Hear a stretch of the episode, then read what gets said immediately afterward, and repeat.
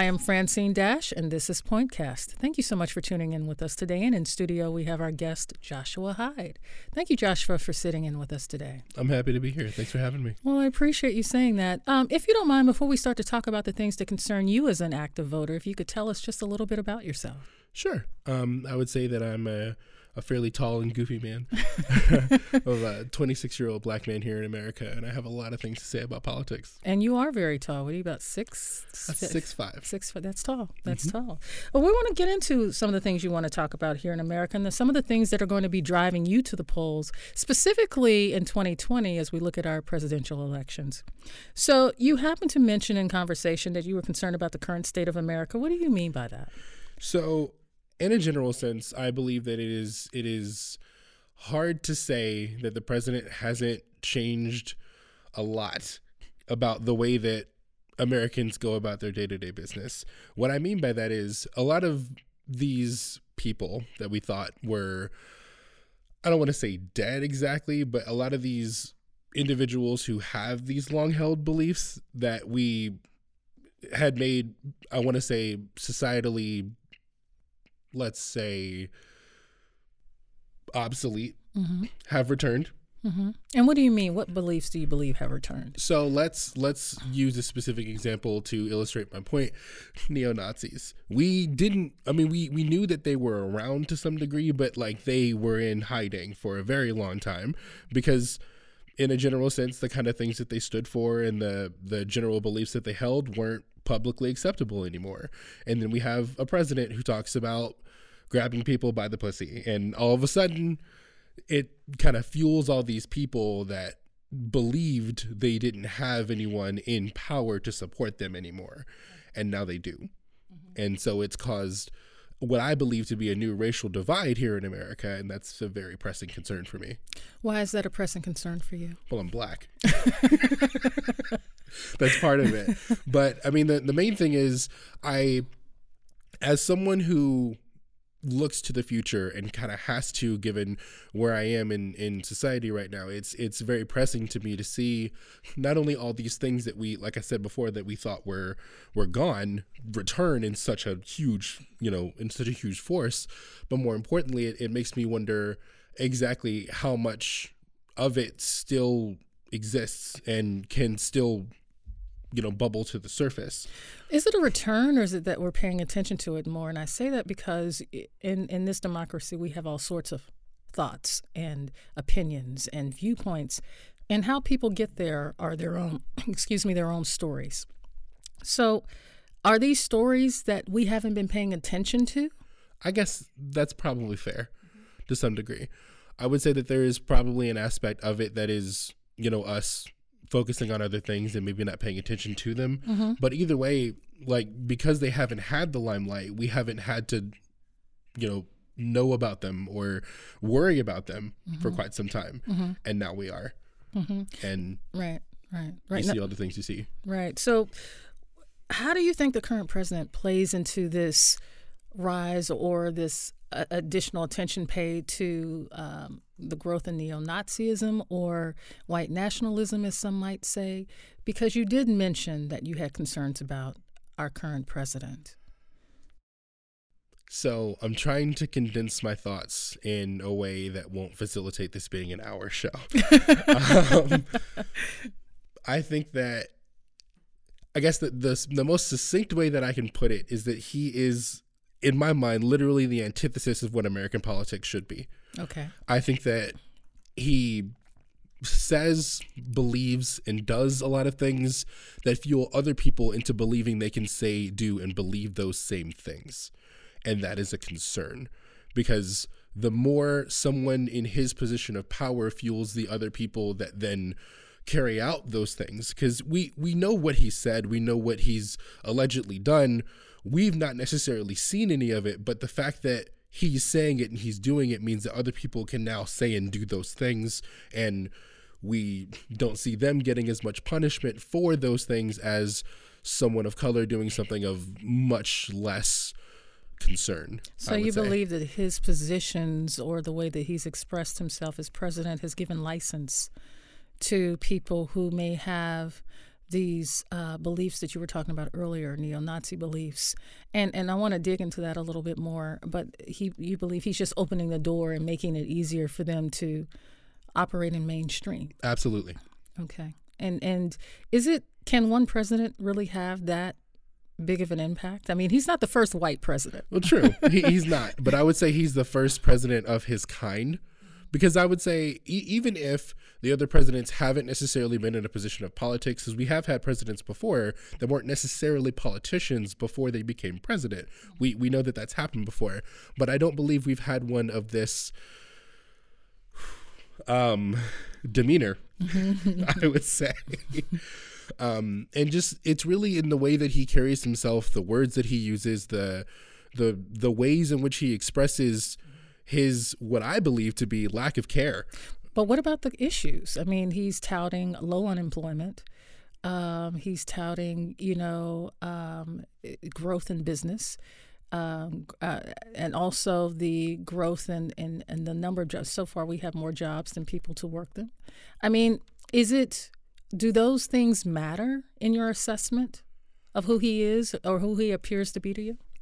To be honest, I won't say that they don't matter, but it's really hard for me to care about the the things you may be doing to help America when what I'm seeing from you most often as a president are the crazy tweets you throw out or like the things you say at your rallies that cause people to go on mass shootings or other things like that. Those are the things that I have to focus on because those are the things that you're making me care about. I would I would care about the growth in business or the increase in jobs if that was the only headline. If those were the things that we we I, I want to say almost you as a president were focusing on. But if you think about it, a lot of the things that he does, a lot of the changes that he makes are like masked behind other things. Here's an example. Um, a lot of the I don't want to say administrative changes, but a lot a lot of the like bills and whatnot that he's passed have been uh, right around the time in which he made a very controversial tweet. And so the the news is focusing on what he's saying or doing when all these other things are happening in the background. This is what I mean when I say that he's the antithesis of what American politics should be. There there should be a very clear and open conversation about the changes that are happening in America, but that's not what's happening at all. In fact, many of the people he's putting in power are stopping those conversations from even happening in the first place. Mm. So it's hard for you based on what you're saying to even begin to look at any potential successes. So is there anything that would cause you to vote for this president again in 2020? Absolutely not. I shouldn't say again. I made an assumption that you voted for the first time. but there's nothing that he could say or do to woo you to vote for him. You see, like I when when he first started running for president, we all thought it was a joke. And to be honest, like from the beginning of the campaign, I was under the idea that it it couldn't be that bad, right? Like there's no way even if we put this big goofy orange-haired person in office, there's no way it could be as bad as like everyone is making it seem. Mm-hmm. And so as the as the campaign progressed, I realized that it was a bit his platform, I should say, was a bit different than I had originally thought it was going to be. What did you originally think it was going to be? I didn't An know. episode of, of what was his show, The Apprentice? Is that what you were expecting? I don't know what I was expecting to be honest. Mm-hmm. I mean, you you can, I don't know if you can can really follow a person like that mm-hmm. to an exact science uh, because a lot of the things that he was doing and saying and were just coming out of left field and i i mean I, that's why we all thought it was a joke I, I had no reason to take him seriously, but when he became the the primary candidate for the Republican Party, I, I then got concerned because if you notice, basically right around that time is when he started appealing to like middle America. And I mean, that's where he got most of his traction from. So, yeah. well, is that a bad thing that he was appealing to middle America? I don't think so at all. I mean, it's a smart campaign move. It's why he won. Mm-hmm. or at least part of it, at least. Mm-hmm. There's a lot of things that lead into a win like that. But and and also as a whole, I I just worry that the American people don't know enough to make informed decisions, and they're only going by what people like Donald Trump say, what people like Hillary Clinton say, what what any politician feeds them, instead of doing their own research or figuring out what matters to them in regards to both politics and the America as a whole, and that's why I I very much enjoy and appreciate having an opportunity to be on something like Pointcast to, to just help people understand how other people are thinking and hopefully form their own thoughts about why things are happening and what we can do about them. And there are a lot of things happening. There's a lot of discussion about gun control. We look oh, yeah. at New Zealand and how fast they've been moving uh, toward um, controlling the the accessibility of assault weapons. Um, we talk about healthcare. That's back at the top of the uh, at the list, uh, and and other issues. Underemployment is also something of a concern, and funding for public education if it's going to continue at the same level. So there's an onslaught of issues that people could dive into um, to learn more about, and the information is out there. But people don't always know where to start. And so you want to be able to believe the people who are running for office. You want to be able to trust that what they're saying it, it has some semblance of the truth. Yes. In it. Is there anybody out there that you feel comfortable with with based on what you know today that you you feel like you at least want to learn more about moving toward 2020 so the person that I've done most of my research on so far, because I, I like to consider myself an educated voter, mm-hmm. and I look at all the options and in, in who's supporting what right now, and I think the the the candidate that I'm putting at least most of my thought behind right now is Bernie Sanders. Mm-hmm. I mean, I I supported him uh, when he ran for office last time. Mm-hmm. Uh, we we had a presidential election, and I I believe that. Uh, the events of these last four years has, have only made his his platform stronger as a whole. Mm-hmm. Now, some of the uh, concerns uh, that have come out about Bernie Sanders as of late uh, are particularly around um, uh, paying reparations to descendants of slaves and his complete non-support of that. Um, is that something that would bother you or cause you to pause as a black man? So. I haven't actually thought much about that specifically. Um, I would say that I don't I don't know if that would bother me exactly. I understand why it would bother a lot of people, to be perfectly honest. Um, but in in today's America, I don't know if we will ever even get reparations for mm-hmm. the events of the past. Now, why is that? And I say that because Bernie Sanders has also supported a bill not too long ago with reparations for Jewish persons. So, if that is possible to even think about and conceive, then the question uh, is a legitimate question whether or not uh, he can think and conceive of that for African Americans who have historically been denied any sort of justice in the way of, of slavery, and, and that slavery had been uh, the backbone of this economy for a long time and, and, and, and, industry for a long time, and that um, even in states where there was no slavery, they were trading stocks and bonds uh, over the bodies of men and women uh, who were in the field and who were also being bred uh, for future use and in fields. So a whole machine, a whole factory, a whole model was created on the backs of these people who were um, it's stolen uh, from a land that they may never know. So if if that doesn't qualify for reparations, what would qualify?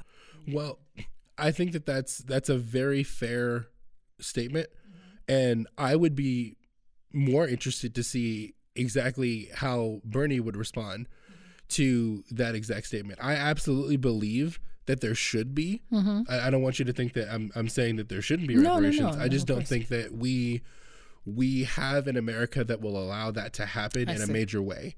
I, I don't believe in our current political, financial, any sort of climate. Uh, we would be able to make that happen. I would like us to. I absolutely believe that we should, um, but I, I don't know if it's something that will actually come to pass, at least within my lifetime if you were to imagine what that might look like, and you know whether it's in your lifetime or in future generations, what would that what do reparations mean different things to different people? That's right? fair that's fair. So where would you just to begin the the self-discovery within what would you imagine that to be or to look like? So in a perfect world i would i would first hopefully abolish a lot of the like unseen practices that cause like African Americans to be like targeted by the police or I, I would I would try to remove all of the institutionalized racism aspects of America first. Um, and then I would imagine hopefully there would be some kind of uh, like monetary or generally financial gain. I mean, that's why 40 acres and a mule was first thrown out. Like, even if you can't necessarily give something financially, you can give them something to work off of, like mm-hmm. a piece of land mm-hmm, or mm-hmm. some kind of title or mm-hmm. anything along those lines, mm-hmm. literally anything. Mm-hmm, um, so I would. I mean, it's a big discussion. Yeah. It's a big thing to wrap one's mind around, and and so that's perhaps one of the reasons why it's difficult for people to sit and think. I, I think one of these are one of those issues where you must be purposeful. Yeah, I agree. In your discussion, this just can't be a bill filler. I absolutely agree. Yeah. or an add-on. As add-on. Let's let's move on to some of the other things, and this kind of plays into a little bit about what we were what we were talking about. You you mentioned um, that you had a concern about human rights that sounds global to me, but in the context of an American voter, what do you mean by human rights? So there's a reason why Kaepernick kneels, right? Mm-hmm. Like there's there's a lot of things that people don't necessarily understand, but in today's social media plugged in society, we can see a lot more things than we've been able to see before. And I think that drawing more attention to and helping to like basically like i mentioned before like abolish all of the institutionalized aspects of america that are holding down people not even just african americans but just people of color in general. I think that that will go a long way in not only helping america flourish but more specifically helping us not feel like there's such a divide. And a lot of it comes from the fact that i can't trust the police. I i can't go outside without fear of you know getting pulled over and then something that i'm i'm i have no control over causing me to no longer be here for my family or for my fiance or what have you. That that is a actual concern that you have to have in today's america. And that's not something that i believe a lot of i, I don't want to make this like specifically a white versus black thing because I don't necessarily believe that it, it should always boil down to that. Well, it's bigger than that though, isn't it? Exactly. That yeah. Uh, that's that's exactly what I believe. But it's hard for me to like I don't want to put people through that to help them understand our point, but at the same time I don't I don't want to have to keep dealing with it for you to understand that this is this is a concern that I live with and would like to have peace of mind for. So as a whole, I want I want politicians, I want presidents to like help us. I want them to to help abolish the, the policies and and practices that we have in place that cause this to begin with. And then I'd be more than happy to focus on some of the the greater issues rather than just my survival and safety. Mm, mm, that's kind of a that's kind of a big deal, then, right? so human rights where where would you where would the rubber meet the road though to because who are these people who would make those changes? So when we go to the polls what type of person would you need? What's the profile of a person that can help bring about the changes that you say you need to see? So what i want is someone who feels like they they hear understand and want to to allay the fears and concerns of their constituents. Mm-hmm so I don't necessarily say that that like there's one particular type of person or anyone that fits that profile. I just want politicians that don't bullshit me. I, I want people that actually want to hear my concerns and want to do something about them, regardless of what they look, act, or sound like. I just want people to do what they say they'll do when they get in office. Right. That's not too much to ask, right? I would I would hope it's not. and, and, you know that leads us to this thing about uh, politics people are really feeling like politics is, is really corrupt right now not just in the republican part democratic part just politics in and of itself because it seems so far away from the people. At, at this point i believe it really is. Like i know that a lot of people didn't vote in the last presidential election and that's because they believe that like both hillary and donald were were both evils. Like they, they both believed that you were voting for the lesser of two evils and they didn't want that in their politics. And I absolutely understand that. So much so that I used to believe myself a Republican or sorry, whew, sorry, whoa, whoa, whoa. Let, me, let me back that up. I used to believe That's myself not a bad a, thing, is it?